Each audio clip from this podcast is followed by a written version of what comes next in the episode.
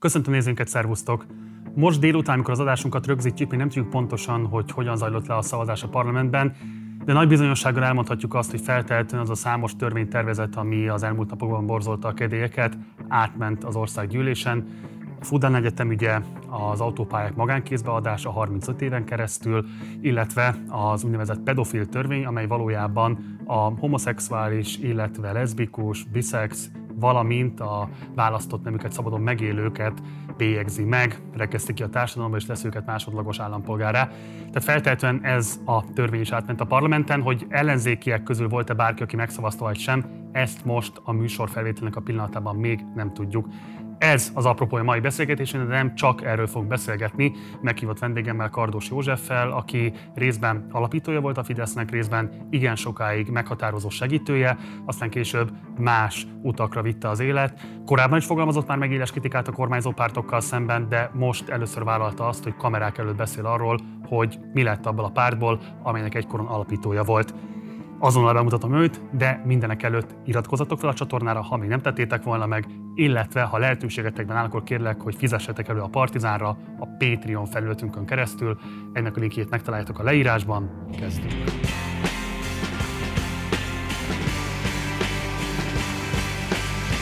És akkor nagy szeretettel köszöntöm Kardos Józsefet. Szia Józsi, nagyon köszönöm, hogy eljöttél hozzánk. Köszönöm a lehetőséget, üdvözlöm a nézőket. Szia! Röviden foglaljuk össze az előtörténetedet azoknak, akik esetleg nem olvasták volna korábbi interjúkat veled.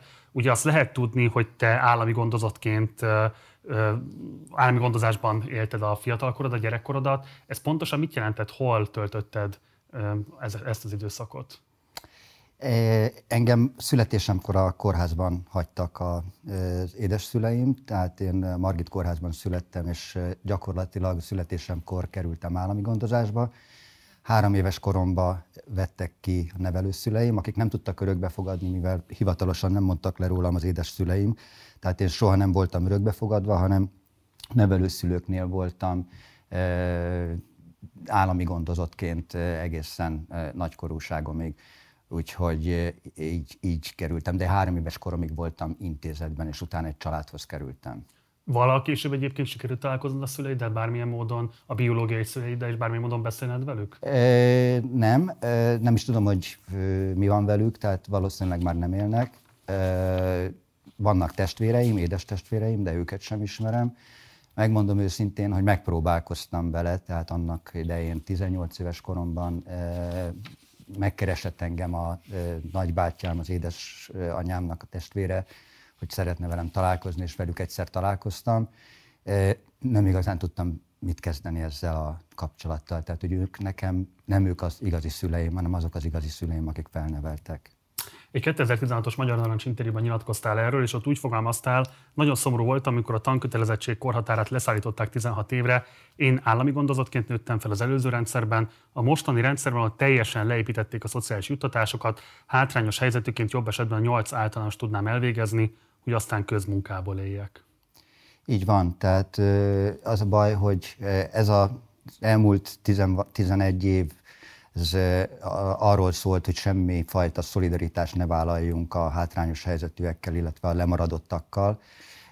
Mindenki a maga hibáján tanuljon, oldja meg az életét, ahogy tudja. Azokat támogatjuk, akik egyébként is sikeresek, egyébként is boldogulnak az életben és ebben a rendszerben, vagy ebben a felfogásban sajnos az állami gondozásban lévők is hátrébb sorolódtak, úgyhogy valószínűleg tényleg ez nem túlzás, amit ott akkor állítottam, hogy ma én már nem tudnám ezt a karriert idézőjelben, tehát nem tudnék egyetemi végzettséghez jutni, nem tudnék egy normális életpályát kialakítani magamnak, mert ehhez nincsenek meg a feltételek, amiket az államnak kéne biztosítania. Ugye ezt nagyon fontos itt elmondani, hogy részben ugye vezető fideszes politikusoknak voltál kampányfőnök, amit fogunk erről is beszélni. Ugye a Szigetnek voltál programigazgatója, illetve a Szigetnek dolgozol, ha jól mondom, talán még most is, illetve számos nagy presztízsű munkájad volt, tehát mindenképpen egy elitértelmiségi pályafutást tudtál befutni. Ezt akkor ki lehet jelenteni 2021 Magyarországán, hogy a rendszerváltás előtti időszak ilyen szempontból a társadalmi mobilitásban sokkal több csatornát biztosított, például egy állami gondozott számára, mint a hát most már nem harmadik köztársaság, mert azt lebontották 2010-ben, de akkor azt mondom, hogy a nemzeti együttműködés rendszere? Mindenképpen. Tehát azt hiszem, hogy a, a társadalmi szolidaritásban, illetve a, a szociális háló teljes szétverésében, ez a, rendsz, a szolidaritás leépítésében és a szociális háló lebontásában ez a rendszer nagyon nagy szerepet vállalt. Tehát, és nem is szégyellik, tehát hogy ez, ez egyfajta identitásuk, hogy, hogy nem kell, nem kell foglalkozni. Tehát amit műveltek és művelnek, és most ugye legutóbb a, most a melegek miatt vagyunk felháborodva, de hát ugyanígy fel voltunk háborodva, amikor a hajléktalanoknak mentek neki, ugyanúgy fel voltunk háborodva, amikor a romáknak mentek neki, ugyanúgy fel vagyunk háborodva, amikor a szegregált iskolákat, a szegregációt tulajdonképpen támogatják, és nem a, nem a megszüntetésében érdekeltek egy csomó mindenben, ugyanúgy, ahogy a, a menedéket kérőket, akik tényleg háborúk, éhínség elől menekülnek, éheztetjük a tranzitzónában. Én azt gondolom, hogy ez a fajta hozzáállás, ez az antihumánus hozzáállás, amit ez a kormányzat élén Orbán Viktorral képvisel, ez mindenképpen visszalépés, egy nagy-nagy visszalépés ahhoz képest, ami a rendszerváltás előtt volt még ezen az, ebben az országban. Ott voltál a Bibó kollégiumban azon a hát most már mindenképpen mítikusnak számító, történelminek számító este, amikor megalakult a Fidesz, aláírója vagy az alapító hát, okiratnak, hogyha lehet így fogalmazni. Mi volt neketek a bajotok, illetve neked pontosan mi volt a bajod azzal a rendszerrel, hogyha közben egyébként a társadalmi státuszodhoz jelentékeny mértékben járult hozzá, miért gondoltad azt, hogy érdemes egy az akkori állampárttal konkuráló, vagy annak a hát megreformálására, ledöntésére, meghaladására, de mindenképpen valamilyen módon megváltoztatására törekvő fiatal politikai mozgalomban alapítói szerepet vállalnod? Mert fiatal, lelkes fiatalként naívan azt gondoltam, hogy egy polgári demokráciában, egy többpárti rendszerben, ahol a különböző vélemények ütközhetnek, ahol különböző, akár néha kisebbségi vélemények is érvényesülni tudnak, sokkal jobb élni, tehát sokkal szabadabb társadalomban jobban lehet érvényesülni, boldogabban ki lehet teljesülni. Én ebben hittem, és ezért, és mindannyian szerintem, akik ott voltunk azon az estén, és aláírtuk ezt az alapító nyilatkozatot, ebben hittünk. Tehát nekünk az volt a célunk, hogy, hogy a, azt az egypártrendszert, amit az MSZNP képviselt akkoriban, azt megdöntsük, és egy többpárti polgári demokráciát hozzunk létre Magyarországon. Milyen volt az az este? Te ott találkoztál először Orbán Viktorral? Én ott találkoztam vele először, meg az a többiekkel is, Szájer Józseffel, Dajcs Tamással, tehát mindenkivel ott ismerkedtem meg. Nagyon lelkesek voltunk, és nagyon összetartóak, tehát hogy az mindenképpen egy egy lelkesítő este volt, és utána tényleg mindannyian, akik aláírtuk, és akik nem írták alá, mert valamilyen ok miatt nem merték vállalni az aláírásukat, azok is e, mellettünk álltak és támogatták a, a, a mozgalmat. És az volt akkor a, a feladata mindenkinek, hogy visszamenjen a saját közegébe.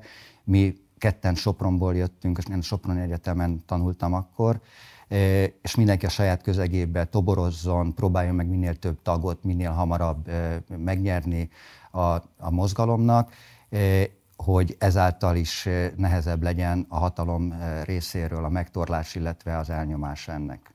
Be, mi volt a cél? Tehát mi az a társadalmi vízió? Volt egyáltalán bármilyen akkoriban, ami összekötött benneteket? Ugye úgy fogalmaztál egy korábbi interjúban szintén, hogy ez egy védés datszövetség volt akkor a részletekről. Pontosan mire irányult ez a védés datszövetség? Hogy bármelyikünket retorzió érné, bármelyikünkkel a hatalom elkezdene packázni, akkor, akkor ki fogunk állni egymás mellett, és meg fogjuk egymást védeni a lehetőségeinkhez képest, illetve megpróbáljuk minél szélesebb közösségben, minél széles, az, az széles közvéleményt is tájékoztatni ennek a, az új mozgalomnak, vagy az új szervezetnek a létrejöttéről, és ezáltal megmenteni a lehetőségét, hogy ez fennmaradjon. Orbánról milyen emléked volt akkor?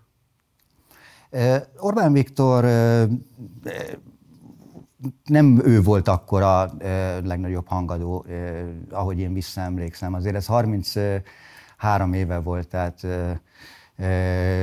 Nem mindenre emlékszem már olyan élesen, de számomra akkor ő még nem volt akkora szereplője ennek az estének. Tehát ő is nyilván hozzászólt aktívan, részt vett ebben az egészben, de hogy ott mindannyian nagyon sokan beszéltünk, és nagyon sokan hozzászóltak ehhez az estéhez, ő az egyike volt ezeknek hozzászólásaiban én akkor, tehát én felnéztem rá, tehát én tényleg úgy gondoltam, hogy egy hihetetlen intelligens, értelmes ember, érdemes odafigyelni arra, amit mond, és, és bíztam benne, hogy előbb-utóbb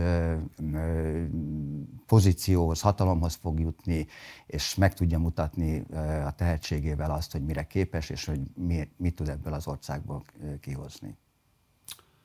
Ugye egy korábbi interjúdban már igazából coming out voltál meleg férfiként, és mi előzetesen beszéltünk is erről a kérdésről, és felhatalmaztál, hogy kérdezhetlek erről is, amit ezúton is köszönök. Úgyhogy ezért kérdezem meg ezt tőled. De hogyan tapasztaltad? Ugye említetted, hogy Szájjai Rózsef is ott volt már akkoriban köztetek. Mennyire volt téma a melegség, illetve mennyire volt téma a Fidesz alapítói körében az, hogy hogyan kell viszonyulni a nem heteroszexuális emberekhez? Egyáltalán nem volt téma, tehát ez az elején nem erről beszélgettünk, ez egy a melegségem se volt akkor, egy, nekem sem volt ez egy olyan nagy téma. Abba, a coming, amikor én coming out-oltam, 2016-os magyar narancs interjúban, azt hiszem, én akkor is úgy coming out-oltam egyébként, nem tudom, hogy szó szerint nem fogom itt tudni idézni, de az interjú végén mondom azt, hogy hagyjanak minket békén, illetve hogy a magánéletünkben ne turkáljon a politika, és hogy, hogy én melegként és ezt kikérem magamnak, amit, amilyen szinten bele akar folyni a magánéletbe a politika én, én változatlanul úgy gondolom, hogy én nem, eh, nem meleg mozgalmárként és nem meleg eh, aktivistaként eh, szólalok meg most sem, hanem, hanem ez egyszerűen csak az egyik része az életemnek, vagy az egyik ö, ö, olyan dolog, amivel, amivel együtt kell tudnom élni, és együtt is élek most már 57 éve. Nem én választottam, nem, nem így akartam volna. Hogyha választhattam volna, akkor valószínűleg nem ezt választottam volna. Ez így alakult. Egyébként, hogy kicsit hagy menjek bele ebbe, mert azért szerintem ez fontos, főleg most az elfogadott, vagy elfogadásra váró törvény tükrében, hogy hányan vagyunk azok, akik ezen keresztül megyünk. Tehát ez egy hosszú folyamat lelkileg megélni azt, amikor az ember szembesül azzal, hogy valami nem stimmel nála. Tehát, hogy nem úgy. Én mindig azt mondtam magamnak, hogy én, én csak nagyon gátlásos vagyok, azért nem tudok a lányokkal ismerkedni.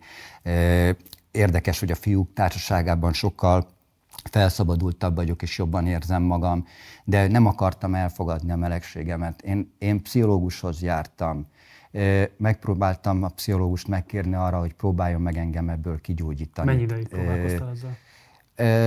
Ez nekem elég sokáig tartott, tehát én olyan 23 éves koromig nem akartam ezt a dolgot elfogadni. Tehát, hogy én elég későn értem, és ez egy sokkal nehezebb időszak is volt még akkor, tehát sokkal nehezebb volt előbújni, felvállalni ezt a dolgot. Úgyhogy túl vagyok ugyanazokon a ugyanazokon a tragédiákon, vagy tragé, sokszor tragédiába forduló eseményeken, három öngyilkossági kísérlet, egyebek. Tehát, hogy azért volt, Bocsás, volt elég... Három öngyilkossági kísérleted volt? Igen. Tehát, hogy volt, volt, volt ennek egy, volt egy kanosszajárás ezzel kapcsolatosan, amíg én, amíg én tényleg eljutottam odáig, hogy ez van, el kell fogadni. Egyébként a pszichológus mikor, is mikor ebben próbált meg. Tehát mikor volt az utolsó? E... Ezt meg lehet kérdezni. 22 éves voltam, azt hiszem. 20, igen. Tehát 16 éves koromban, 86, 17 éves, 17 és 22 éves korom között volt három, három kísérletem. Amit a szegény szüleimet nagyon sajnálom, mert ők ezt nagyon megszenvedték. Tehát ők ezt nem értették igazán, hogy mitől van, mert otthon sem mertem erről beszélni.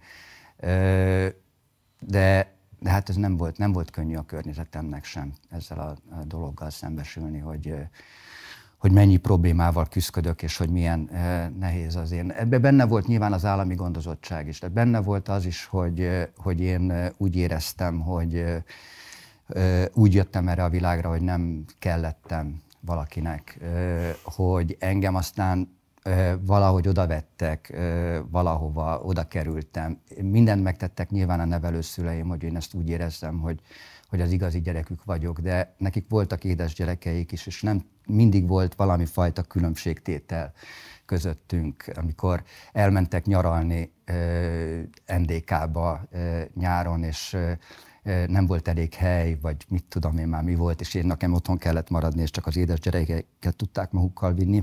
Tehát, hogy ezeket a dolgokat, hogy az ember hogy éli meg, állami gondozottként, közben még van egy szexuális orientációjával kapcsolatos problémája is, amit meg nem tud senkivel megbeszélni. Tehát, hogy ez egy nagyon nehéz, nagyon, nagyon szörnyű időszak volt.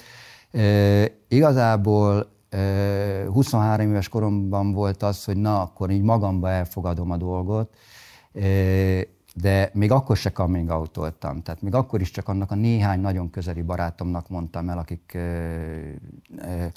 akik mellettem voltak végig, de nem mertem, nem mertem a nagyobb nyilvánosság elé állni azzal, hogy én, hogy én ilyen vagyok és 28 éves voltam akkor, amikor azt mondtam, hogy engem most már ez nem érdekel, és 28. születésnapomon kibéreltem a Hunnia mozit, meghívtam általános iskolás, középiskolás, egyetemi, fideszes, szigetes, mindenféle kollégákat, barátokat, volt osztálytársakat, a meleg barátaimat, a travesti barátaimat, és egy hihetetlen, a 150 emberrel egy hihetetlen nagy születésnapi bulit szerveztünk. Nem kellett nekem ott semmit bejelenteni, hogy én ez vagyok, vagy az vagyok. Mindenki számára egyértelmű volt utána. Úgyhogy ez volt az én igazi coming outom. Ez 92-93, jól számolom? Ez 28 éves voltam, hát most számoljuk, számoljuk 64 utána 64-es vagyok, igen. 92-93. igen, és még Szájer József is ott volt ezen a születésnapi partin egyébként. Úgyhogy... Itt adjál csak meg egy pillanatra, és köszönöm a nyíltságodat. Ugye azt lehet tudni, hogy te Szájer Józseffel nagyon közeli munkakapcsolatban voltál, ugye konkrétan 88 és 98 között voltál kampányfőnök a személytitkára egy rövid megszakítással együtt. Az első kampányát is egyébként te vezetted, te voltál a kampányfőnöke. Miért pont Szájer József mellé Nem csak az elsőt, a második kampányt is én vezettem, a 94-est is, csak 90-ben nyertünk, 94-ben nem. Hát Ad, adva volt a dolog, ugye, hogy mi ott össze, összeismerkedtünk a Bibóban, amikor a Fidesz megalakult, hiszen ő is Soproni volt, illetve ő Soproni volt, én meg Sopronból jöttem a Soproni Egyetemről. Én budapestiként tanultam Sopronban. Tehát, hogy volt, volt közös témánk, úgyhogy ott elkezdtünk beszélgetni, megismerkedtünk, és aztán utána, utána, amikor látta, hogy én milyen aktívan kezdtem el Sopronban az egyetemen a, e, megalakítani az első Fidesz, Soproni Fidesz csoportot, majd e, a, a toborzásomnak köszönhetően, illetve azok az emberek, akik segítettek nekem ebben, egy, igazán nagy, az egyik legnagyobb e, Fidesz csoportot sikerült ott nagyon rövid időn belül összehozni Sopronban, és, a, és, és tulajdonképpen akkor megkért, hogy nincs kedvem a, a 90-ben a választási kampányában segíteni. És aztán így előbb-utóbb, előbb csak segítettem, aztán előbb-utóbb én lettem a kampányfőnöke is. E, nagyon tanult, tanultuk ezt a dolgot, tehát hogy ez fogalmunk se volt, hogy hogy kell egy ilyet csinálni, de, de szerintem az az egyik életem egyik legjobb időszaka volt, és az nagyon jól sikerült kampány volt. Szájerrel mi jóba voltunk, meg jóba is szerintem jóban is váltunk el, bár az utóbbi években nem nagyon találkoztam vele, és nem nagyon beszéltem vele. Tehát ugye azt nem mondanám, hogy a kapcsolat az élő közöttünk. Soha nem beszélgettünk a magánéletünkről. Tehát, hogy ez nem, nem volt köztünk téma hogy ki mi, milyen utakon jár ezen a területen. Én egyébként is akkor még nagyon, tehát én is titkoltam, vagy nem titkoltam, de mondjuk nem beszéltem nyíltan a szexuális irányultságomról. Úgyhogy úgyhogy ez így nem, nem, nem merült fel soha a kettőnk között. Én egyébként nagyon jóban voltam a feleségével és Tündével is, illetve a, Tünde, igen. igen, illetve a Fannit, a lányukat is nagyon jól ismertem, úgyhogy, úgyhogy így kvázi, ilyen, meg hát a testvéreit, ugye Sopronban élnek ma is, Szájer Józsi testvérei, tehát hogy én jóban voltam az egész családdal. És egyébként én neki nagyon sokat köszönhetek, tehát én azt gondolom, hogy ő annak ellenére, hogy ami most történt vele, annak ellenére ő azért nagyon sokat segített nekem, és én mai napig is úgy gondolok rá vissza, hogy egy olyan ember, aki nekem nagyon sokat segített. Számodra mikor vált nyilvánvalóvá az, hogy ugye ő házasságban élt Handó Tündével, de hogy ő annak ellenére nem heteroszexuális, hanem homoszexuális? Nem tudom ezt így egy konkrét dátumhoz, konkrét időponthoz kötni, de egy idő után, idő után azért ezt az ember megérzi. Tehát főleg így melegek egymás között, azért ezt így meg szoktuk érezni, hogy ki az, aki hasonlóképpen érez, vagy hasonlóképpen gondolkodik. Úgyhogy én szerintem ő is nagyon jól tudta rólam, és én is nagyon jól tudtam róla, hogy, hogy van egy ilyen fajta hajlam benne, vagy irányultság. Az, hogy ő ezt mennyire élte meg, hogy ő ezt mennyire vállalta fel a, akár titkosan is a magánéletében, ezt nem tudom. Tehát, tényleg nem tudtam. És ezt a, az utolsó elég szerencsétlen módon kirobbant botrány kapcsán is, ez nekem teljesen meglepő volt. Tehát, hogy én nem, nem gondoltam. Melyik része volt meglepő? A körülmények, ahol, ahol ő lebukott, és ahol őt elkapták. Tehát, hogy én, én ezt nem feltételeztem volna nyilván. Ezen a születésnapi partin, amiről beszámoltál az előbb, és ahol azt mondtad, hogy nem kellett mondanod semmit, mert teljesen egyértelmű volt a helyzet, és azt is mondtad, hogy Szájer József is jelen volt. Ő hogyan reagált erre? Hiszen nyilvánvaló, hogy innentől kezdve tudhatta azt, amit esetleg addig csak sejtetett, hogy te magad is meleg vagy, és akkoriban ő feltehetően már érzékelte magában is ezeket a hajlamokat, de hogy nyilvánvalóan akkor azt a megoldást választotta, hogy továbbra is fenntartja a házasságát Handó Tündével, és annak a látszatát, hogy ő heteroszexuális. Én nem, nem szeretném, hogyha ez a beszélgetés Szájer Józsefről szólna, de azt azért hozzá kell tennem, hogy a, az, hogy, az, hogy Orbán Viktor, vagy Szájer József, vagy akár Dajcs Tamás milyen vállalhatatlan és milyen kirekesztő kijelentéseket tett, mint politikus az elmúlt években, az egy dolog. De egyébként ezek az emberek magánemberként teljesen normálisan viszonyultak ehhez a kérdéshez. Tehát, hogy nagyon jól tudta az Orbán is, nagyon jól tudta mindenki a Fideszben, hogy, hogy Szájer Józsefnek milyen irányultsága van és őt így fogadták el. Tehát, hogy ez nem volt, ez nem volt probléma, csak ne derüljön ki. Tehát ugye ez volt a, ez volt a, az, az, a probléma, hogy ez kiderült, de hogy igazából nekik emberként ezzel a, ezzel a kérdéssel nem volt, és szerintem mai napig nincsen problémájuk. A legnagyobb aljasság az egészben, a legnagyobb aljasság ebben a törvénytervezetben is az, hogy ennek ellenére ártó szándékkal, pusztán hatalomvágyból, vagy hatalommegszerzés, megtartási vágyból, politikai ambícióból mennek neki kisebbségeknek, most épp a melegeknek, de ugye volt erre már példa másokkal is, hogy, hogy, hogy mennyire képmutató ez az egész. Tehát, hogy ez, ez, ez az, ami igazából felháborító. Tehát a Szájer egyébként még pár évvel ezelőtt is, hát pár évvel nem tudom mikor volt, ugye, mert az évek is olyan gyorsan szállnak, de amikor Tarl, nem tudom, visszaemlékezhettek, hogy Tarlós István be akarta tiltani egyszer a Pride-ot.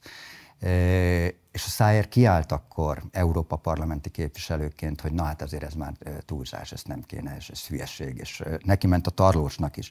Tehát, hogy ő azért felvállalta időnként ezt a kérdést, csak sajnos az utóbbi időben már ő teljesen belesimult ebbe az Orbáni félfasiszta propaganda hadjáratba, amit, ami most itt folyik. miért vált egy nyílt a homofób pártá a Fidesz? Amikor te ott voltál 88-tól 98-ig voltál tűzközelben, hogyha lehet így fogalmazni, tapasztaltál-e bármilyen homofób tendenciát a párt környékén vagy a párton belül?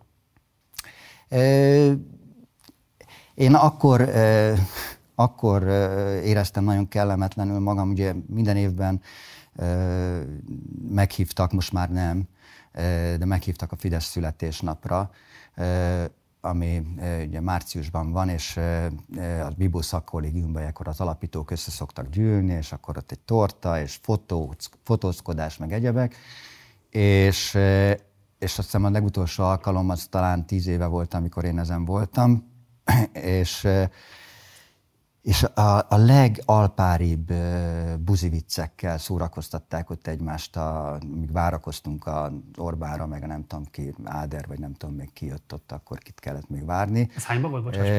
E, tíz éve kb. E, tehát, hogy a, tehát 2010-ben a kormányváltás környéken? Igen, igen.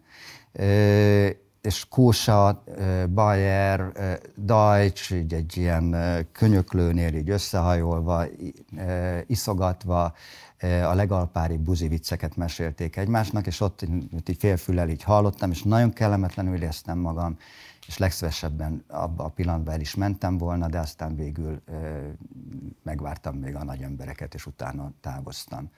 De hogy aztán megfogadtam magamba, hogy én, én nem, akarok, nem akarok ezekkel igazából egy asztalnál lenni, meg egy fotón lenni. Nem az én világom az, amit ők képviselnek. Nem voltak semmivel sem rosszabbak, mint egyébként az a átlag ember, aki a kocsmában egy kicsit kapatosan tud alpári módon beszélni különböző témákban, de de én tőlük valahogy többet vártam volna. Tehát én azt gondoltam, hogy ez egy elit csapat kéne, hogy legyen, és, és nem, nem, nem igazán esett jól, amit ott hallottam. Orbán Viktor részéről, vagy bármely más vezető fideszes politikus részéről valaha tapasztaltál homofób megnyilvánulást? A parlamentben igen. Egyébként négy szem közt, vagy, vagy így egymás közt nem. Tehát, hogy ez nem, nem, nem téma, nem volt téma. Uh-huh. De az, hogy ő aztán ezt felvállalta sokszor, tehát hogy így neki ment, tehát az, amit például a Bona Gáborral annak idején művelt meg, tehát hogy azért ezekkel így ő tudatosan építette azt, a, azt a, az imidzset, a, a, Lássuk be, hogy a társadalom nagyobbik része homofób, vagy, vagy jelentős része, nem, nem is tudom, hogy nagyobbik-e, mert változik nyilván Ezt a világ. tegnap egy Ipsos kutatást cáfolja, mert azt mondja, hogy igen, igen, azt olvastam én is. A 64 60, a igen, igen, támogatja a, problémákat, igen. szivárvány családokat. Igen. Tehát, hogy ez változik nyilván az idővel, de hogy tudatosan megpróbálnak mégis a, a, a közvéleményhez, vagy a közvélemény általuk vélelmezett véleményéhez igazodni. Igen. 95 és 98 között voltál személytitkára Szájer Józsefnek, aki akkor frakcióvezető helyettes volt, hogy jól mondom. Miért nem mentél kormányba 98 után, amikor először győzött az Orbán kormány? Igazából az nekem egy mentő volt a Szájer részéről az az állás. Tehát én sokáig kerestem a helyemet, Sopronban voltam egyrészt hat évig ugye az egyetemen, és utána még hat évig én ott dolgoztam Sopronban. Tehát ott maradtam az egyetemen közművelési titkárként, utána pedig fesztiválirodában, a város által működtetett fesztiválirodában a Soproni fesztiválokat szerveztem. Tehát én erdőmérnökként végeztem, de soha nem dolgoztam a szakmámban, hanem ahogy befejeztem az egyetemet, én egyből a kultúra szervezés vagy kultúr, kultúra területén kezdtem el dolgozni. És aztán jött egy szerelmi bánat, tehát ez is nyilván benne volt a dologban, és, és mindenképpen el akartam jönni Sopronból, mert nekem engem ott az annyira zavart, hogy nem akarok egy helyen lenni azzal, aki, akivel szakítottam. Vagy akivel nem is szakítottam, mert igazából nem is volt köztünk semmi, csak egy plátói szerelem. És és nem, nem találtam a helyemet utána. Plakátot ragasztottam, aztán elmentem hajóra dolgozni, tehát hogy így csináltam mindenféléket, de szerettem volna valahol megállapodni, és, és hát a Józsi ismert engem, tudta, hogy elég jó szervezőképséggel rendelkezem, azért két kampányt végigcsináltam neki, és, és és felajánlott egy állást nála, akkor ő frakcióvezető volt a parlamentben, felajánlotta, hogy legyek a személyi titkára, és az ő személyi programjait, levelezését, ilyesmit intézzem. Erről úgy nyilatkoztál egy korábbi interjúban, hogy egy évig pincérkedtem egy Florida és Bahamák között cirkáló luxushajón, és ott találkoztam újra Szájjára teljesen véletlenül, amikor éppen arra járt. Hát ez nem teljesen véletlenül, mert azért nyilván leleveleztük egymással, hogy én dolgozom a hajón, ő pedig nem a Bahamákon volt különben, de ott találkoztunk, hanem Kubában ellenzékiekkel találkozott, ez is azért vicc, ugye, hogy ma már... 94-ben. Igen, ma már gyakorlatilag az összes diktátorral jóba vagyunk, és az összes demokratikus ellenzékit senki mellett nem állunk ki, tehát Navalnyitól kezdve belorusz ellenzék egyebek. Akkor még fontosnak tartottuk például azt a Szájer, hogy kubai ellenzékekkel találkozzon, és velük nekik próbáljon meg segíteni. Úgyhogy ott a, a, azon az útján ő megállt a Bahamákon is, azt hiszem egy napra vagy két napra, mert úgy volt a repülője, és akkor ott összefutottunk. És, és akkor én mondtam neki, hogy hát figyelj Józsi, én nagyon szívesen, nagyon utálom ezt a hajón munkát, ez, ez, nekem ez nagyon kemény, ezt nem akarom sokáig csinálni, szeretnék hazamenni, szeretnék valami fix állást, és akkor mondta, hogy jó, jó, jó, hát én most úgyis keresek valakit magam mellé, hogy akkor gyere. Tehát ez így történt most csak a kis színes kedvéért. De nem ez a lényeg, hanem hanem hogy én nem azért mentem oda, hogy, hogy bármilyen politikai ambícióm lett volna, hanem, hanem egy olyan ember mellé mentem, akit, akire felnéztem, akit tiszteltem, akit barátomként kezeltem, és, és azt gondoltam, hogy én szívesen dolgozom mellette, tehát hogy ez, ez nekem nem okoz problémát. És aztán közeledtünk a 98 felé, amikor látszott, hogy a, a Fidesz kormányra fog kerülni, vagy hát jó eséllyel meg fogja nyerni a választásokat, és, és kormányzó erő lesz. És, és elkezdtek kilincselni a Szájer irodáján. Én voltam a személytitkára, tehát elég jól tudtam a programját, és elég, én szerveztem a találkozóit, tehát hogy így láttam, hogy, hogy mi folyik. Kik kezdtek el kilincselni? Pozíciókért emberek. Tehát, hogy így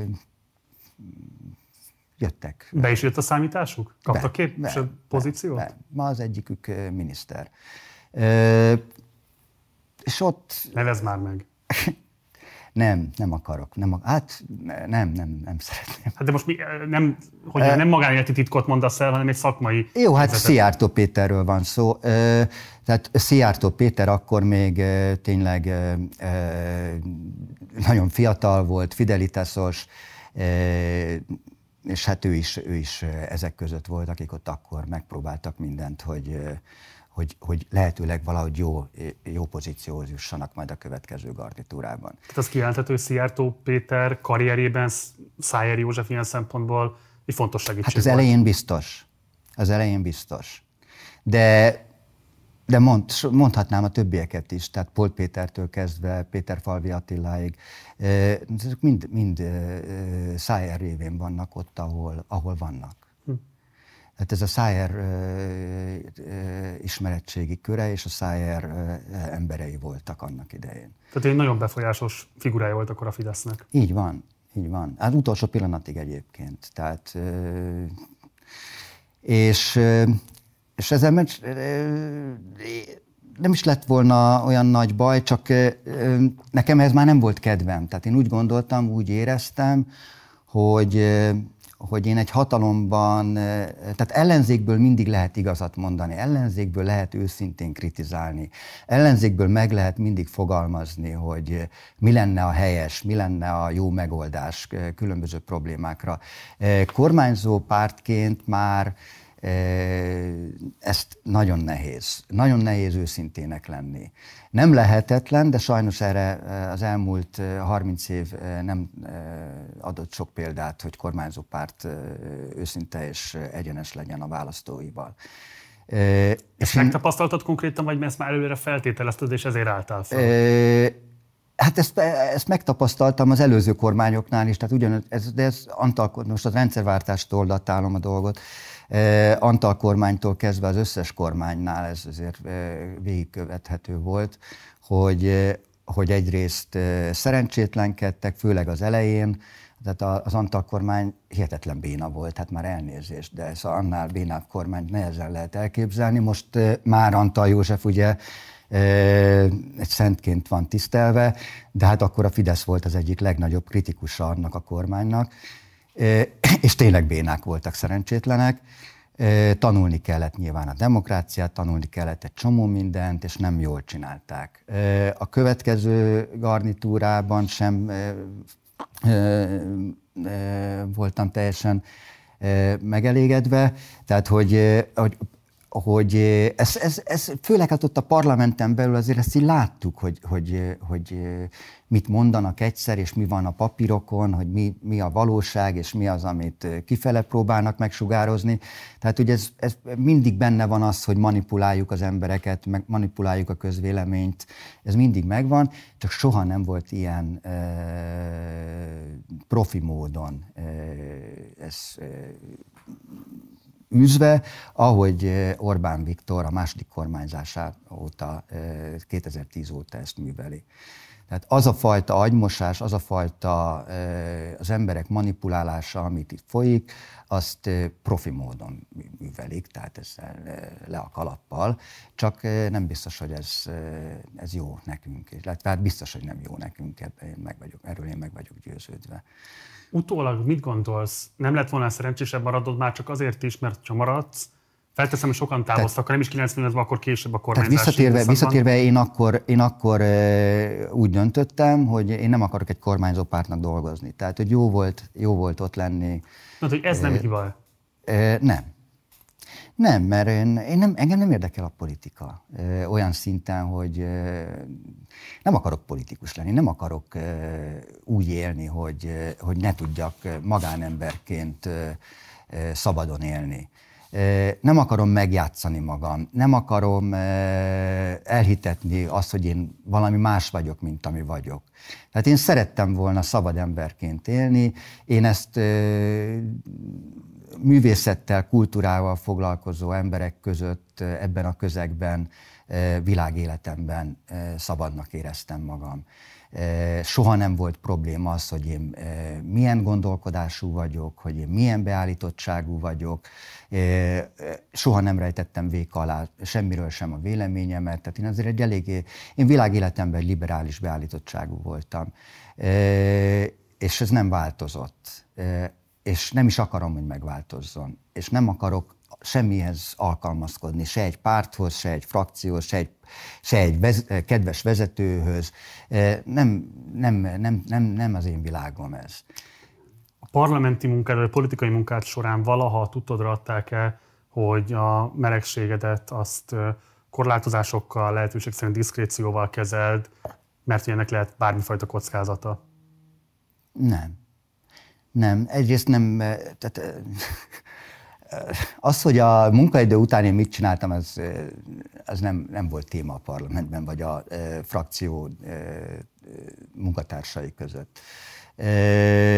Én ott nagyon sok mindenkivel jóba voltam, egyébként tudták rólam, hogy megyek erre a buliba, meleg buliba, ebbe a meleg buliba, de ez, ez nem, nem volt téma, tehát hogy nem, nem, nem igazán érdekelt ez, érdekelt ez senkit. Egy dolog volt, amivel kihúztam a gyufát, és ez ne, nem sokkal azelőtt, hogy egyébként ott hagytam a Fidesz frakciót, az, akkor volt azt hiszem, segítség ki, mert nem emlékszem pontosan, de a drog liberalizáció ellen volt egy törvény benyújtva, és akkor nagy tiltakozás volt ezzel kapcsolatosan, tehát hogy gyakorlatilag azt hiszem a bűncselekményé nyilvánították a marihuána fogyasztástól kezdve mindent, vagy szigorították, nem tudom pontosan, és, és akkor keringett egy ilyen aláírásgyűjtés, hogy tiltakozzunk, írjuk alá, és én is aláírtam. És ezzel még nem is lett volna baj, mert mint Kardos József írtam alá, tehát nem írtam oda, hogy Fidesz frakció Szájer József személy titkára, csak a Blik vagy valamelyik e, e, bulvárlap lehozta, hogy Demszki Gábor és Szájer József személy titkára is tiltakozik a uh-huh. e, drogtörvény megszigorítása ellen, és akkor óriási botrány lett, tehát akkor a, a, az Orbán tudom, hogy a Szájerrel kiabált, követelte, hogy engem rúgjanak ki, és akkor megvédett a szájért. Tehát nem... Kiállt érted? Kiállt értem. De hogy érted? Hogy kiállt érted? Kiállt értem, igen. Tehát, hogy megvédett, nem, nem rugott ki, viszont rá két hónapra, amikor mondtam, ezek után nekem aztán tényleg végképp elment a kedvem mindentől, már hogy ott dolgozzak egy ilyen helyen, ahol, ahol a véleményemet nem tudom vállalni, és és akkor két hónap után én jelentettem be, és akkor már nem marasztalt nyilván, tehát szerintem ő is megkönnyebbült. Említetted már azt, hogy hogyan ért véget igazából Szájer József karriere, politikai karriere. Ez egy, hát ez egy súlyosan tragikus helyzet. Már nem csak azért, ahogyan véget kellett vetni, vagy véget kellett érnie a politikai pályafutásának rendkívül méltóságdeficites helyzetben, hanem meg nyilvánvalóan beengedést tekintett az ő életének egy olyan aspektusába, amivel, hogyha elkezdünk belegondolni, mégis mit jelent egy három évtizedes politikai karrier, egy nyilvánvalóan kivételes intellektuális és szellemi képességekkel rendelkező ember számára, aki tényleg páratlan fontossággal bírt a Fideszen belül, az európai szintéren is egy rendkívül magasan jegyzett politikusról beszélünk, aki hát nyilvánvalóan az életnek egy igen fontos aspektusában folyamatosan hazudni kényszerült, a nyilvánosság és feltehetően a pártársa irányába is. Te ennek a tragédiájába mennyire láttál bele, mennyire volt lehetőséged akár később 98 után beszélni vele erről, akár arról, hogy az a házasság, amelyet Handó Tündével folytatott, az neki milyen dilemmák, számra milyen dilemmákat okozott. Nem akarom, hogy bármilyen módon is megsérted azt a diszkréciót, ami nyilván a közös baráti, vagy egykoron baráti viszony miatt köt hozzá, de hogyha van bármi, amit elmondhatsz, ami esetleg segíthet egy picit jobban megérteni azt, hogy itt a politikai érdekek, a hatalmi érdekek és az ő személyes integritása hogyan került konfliktusba egymással, azt szerintem fontos lenne ezen a napon. Ö, mint ahogy említettem neked, mi soha nem beszélgettünk igazából a magánéletünkről, tehát hogy ez nem, nem, ennyire mi nem voltunk közeli barátok, hogy megbeszéljük egymással egymás magánéleti problémáit. Azon kívül, hogy én jobban voltam velük, meg időnként ilyen családi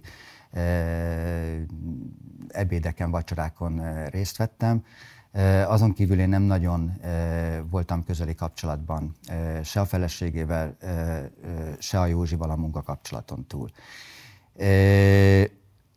Én utólag tudok csak én is ezekre így visszagondolva következtetéseket levonni.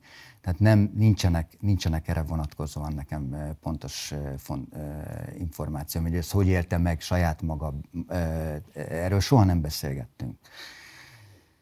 De magamból kiindulva, illetve tehát én is átmentem hasonló dolgokon, ez, ez, ez egy őrült, őrült nehéz szituáció, egy őrült nehéz helyzet. Egy dolog mindenképpen, egy dolgot mindenképpen fontos megjegyezni, hogy ő nem csapta be a családját. Tehát a családja tudott erről.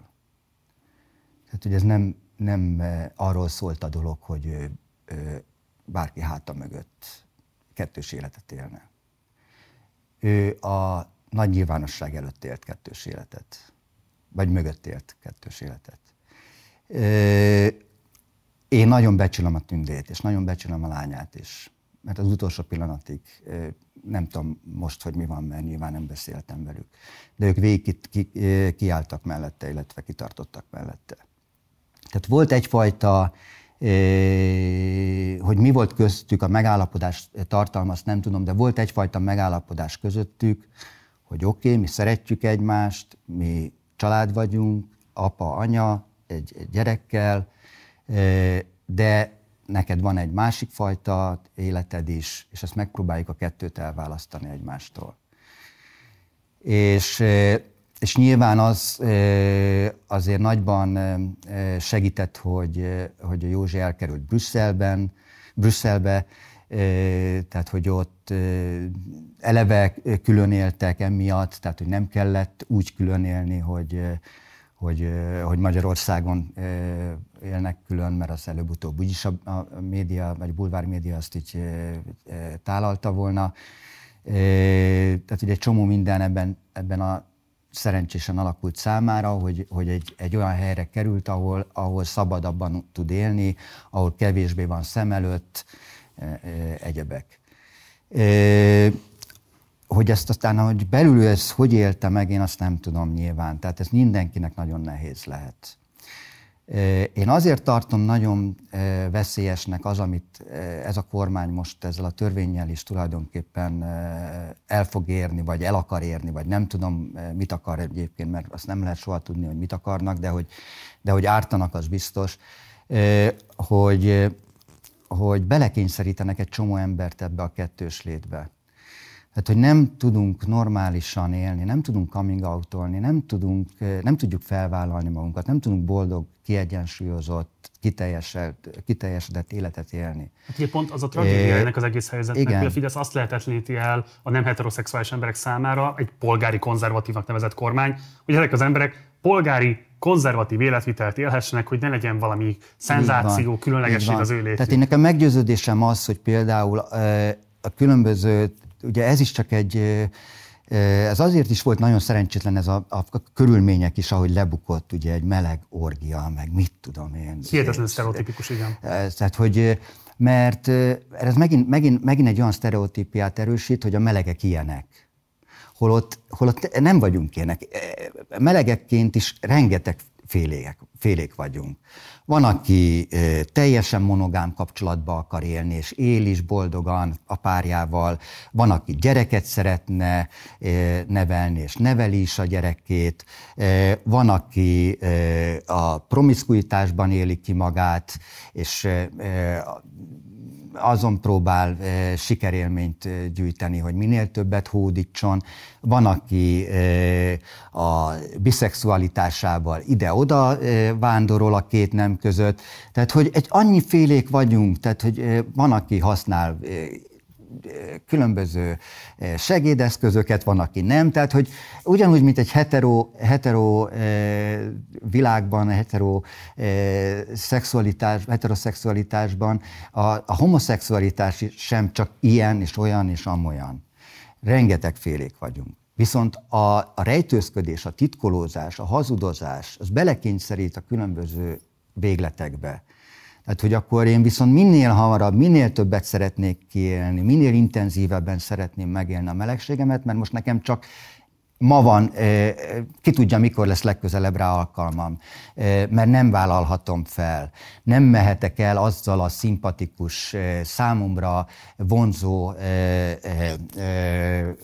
egyénnel egy kávéházba, egy moziba, egy színházi előadásra együtt, akár kézenfogva, mert én politikus vagyok, mert én celeb vagyok, mert én közéleti ember vagyok, tök minden mindegy. Egyébként nem csak politikusokról szól ez a dolog, hanem mindenkiről. É, és, és hogy ezzel, tehát hogy nem tanult az Orbán, hogy nem tanult ez a párt abból, hogy mit csinált ebből egy, egyébként egy értékes emberből, hogy, hogy hogy tette tönkre, hogy kényszerítette bele egy ilyen életbe. A mai napig tele van a Fidesz titkos ironákkal, mint ahogy minden másik párt is. Titkos Ilonának én azokat hívom, akik melegségüket titkolják, illetve nem merik felvállalni. Nem kérem, hogy mondj neveket, de, nem fogok nevet... de megerősíted, hogy tudnál mondani neveket. Tudnék mondani neveket, igen. A kormányban is. Nem miniszteri szinten, hanem államtitkári szinten. Van olyan, aki családos emberként igenis csinálja. Hát miről beszélünk? És nem pedofil. Nem pedofil. Nem. Hát nyilvánvalóan ezt mondom, tehát hogy nem, nem bűnelkövető. Pedofilt szerencsére nem ismerek egyet sem, és nem is akarok. Hát azt mondjam, ez, ez meg a legaljasabb és a legszemetebb dolog, amit hogy a pedofiliát összemosni mondjuk a homoszexualitással. Tehát, hogy ennél alpáribb, ennél gonoszabb e, e, propagandaeszközt keveset tudok elképzelni. Szájer lebukása óta volt-e valaha alkalmat beszélni vele? Nem. Nem is kerested? SMS-eztem. Üzentem neki de nem, nem, nem, nem tudom, mi van vele. Én meggyőződésem egyébként, hogy ő azóta nem is nagyon beszéltem vele, amióta az alaptörvényhez a nevét adta. Tehát én nekem, én nekem ez volt a legnagyobb bűne, tehát az, hogy ő egyébként milyen ostobaságokat mondott időnként európai parlamenti, Európa parlamenti képviselőként, a Fidesz propaganda szólamait Brüsszelben visszhangozva, az, az egy dolog, de, de hogy az de hogy az alaptörvényhez a nevét adta, és ilyen módon, ez az szerintem hihetetlen nagy bűn volt. Itt hadd kérdezek valamit. Ugye érintettként, amikor láttad azt, hogy itt egy heteronormatív irányba megy az alkotmányozás folyamata Magyarországon, és ebben Szájer József szerepet vállal, és te pontosan tudtad, hogy ő szintén érintetje annak, aminek te is érintetje vagy. Kezdeményeztél bármilyen módon vele beszélgetést, vagy bármilyen módon próbáltál hatni rá, hogy ne lépjen rá erre az útra. Mert ugye nyilvánvalóan az ő lebukása egy tragédia, de hát azért az is egy tragédia, hogy ehhez tevőlegesen aktívan hozzájárult, hogy az a helyzet létrejön, amiben neki így és ilyen formában kell végül dicstele módon távozni a politika szintéréről. Nem, Marci, én nem, én, nem, én nem beszéltem vele soha erről. Tehát amióta én eljöttem a, a Fideszből, a Fidesz frakciótól 90, ez egyébként 94-ben volt, vagy nem 98-ban, akkor azóta néha-néha találkoztunk, hogy vagy, jól vagyok, mi van veled, nagyjából a munkakörülménye, munka, munkámról egy picit beszéltem vele, de nem politizáltunk, és nem magánéleti kérdésekről nem beszéltünk. Tehát nem volt köztünk ilyen folyamatos kapcsolat. Úgy fogalmazta egy korábbi interjútban, hogy nagyon jobban voltatok, és kölcsönösen sokat köszönhettek egymásnak, és szerintem ő is nekem. Mit köszönhet neked Szájer József? Hát többek között az első kampányt. Azt azt hiszem, hogy most szerénység nélkül mondhatom, de az azért nagy részt az én szervezőkészségemnek volt köszönhető, hogy ott nyertünk Poska Imrével szemben, ami nem, egy, nem, nem volt egy kis dolog. Egyébként abban az évben, 1990-ben az első szabad választásokkor egyedül a Szájer tudott nyerni egyéniben Fidesz képviselőként. Még Kövér László nyert Pápán, de közös jelölt volt az SZDSZ-szel. Ez is érdekes, hogy SZDSZ Fidesz közös jelöltként kezdte pályafutását Kövér László. Úgyhogy, úgyhogy az, egyébként a Fideszben is nagyra értékelték, tehát hogy azért az én, én ott eléggé megbecsült figurája voltam sokáig a, a Fidesznek. Még hát részt vettem ugye rendszeresen a, egészen 98-ig, amíg ott dolgoztam náluk, a kongresszusokon, a Fidesz etikai bizottságának is egy pár évig a tagja voltam, tehát hogy úgy, úgy is, ismertem ott azért elég sok embert. Mikor volt az utolsó Fidesz születésnap, amire még elmentél? Az 2010 körül. Tehát a, onnantól kezdve, hogy ez a második álmokfutás elindult, onnantól kezdve én megszakítottam teljesen a kapcsolatot velük. Hívnak még? Nem, nem, nem. Hát most éppen kaptam egy meghívót uh, Schmidt Mária polgári Magyarországért, nem tudom milyen előadására, uh, Pesti Vigadóba, vagy hova. Számíthatnak a részvételedre? Uh, de nem, nem fogok énekre elmenni. Orbán Viktor, az egyik felszólaló, Schmidt Mária a másik, hát nem vagyok rájuk kíváncsi. Ha leülhetnél így egy szobába Orbán Viktorral, mit mondanál neki? Szégyenje magát. De tényleg. Kevés, kevés olyan embert ismerek, akit ennyi pálforduláson menjen keresztül, ennyire gátlástalanul gázoljon át minden értéken és minden erkölcsi normán, hogy ennyire gátlástalanul hazudozzon. Én azt gondolom, hogy szégyelje magát. Kardos József, a Fidesz egykori alapítója. Nagyon szépen köszönöm, hogy jöttél hozzám, és köszönöm szépen, hogy mindezt megosztottad a nézőinkkel. Köszönöm én is lehetőséget, remélem nem beszéltem túl sokat. Ez volt a beszélgetésem Kardos Józseffel, hogy nem iratkoztál valami fel a csatornára, mindenképpen tedd meg, használd a like, illetve a dislike gombokat a véleményed kifejezéséhez. Ha pedig bármilyen kérdésed vagy észrevételed lenne az elhangzottakkal kapcsolatban, akkor várunk a komment szekcióban. Van még egy Facebook oldalunk, illetve egy Facebook csoportunk is, utóbbinak Partizán társalgó a címe. Oda is várunk, és akkor tudunk vitatkozni az éppen aktuális témákról. Ha nem csak néznéd, hanem hallgatnád is a Partizánt, megteheted az összes fontosabb podcast platformon korlátozás nélkül, a mostani interjú és a korábbi interjúnk mindegyike elérhető. Ha lehetőség van, akkor kérlek, hogy szállj be a finanszírozásunkba, ezt részben megteheted akkor, hogyha előfizetsz a Partizánra a Patreon oldalunkon keresztül, vagy a bankszámlaszámukon keresztül, vagy pedig a PayPal elérhetőségünkön keresztül. Mindegyiknek a linkjét megtalálod a leírásban. Ha pedig az Instagramon szeretnél követni bennünket, akkor Partizán Politika néven találsz meg. Munkatársaim nevében köszönöm szépen a figyelmed, hamarosan találkozunk, addig is, ciao.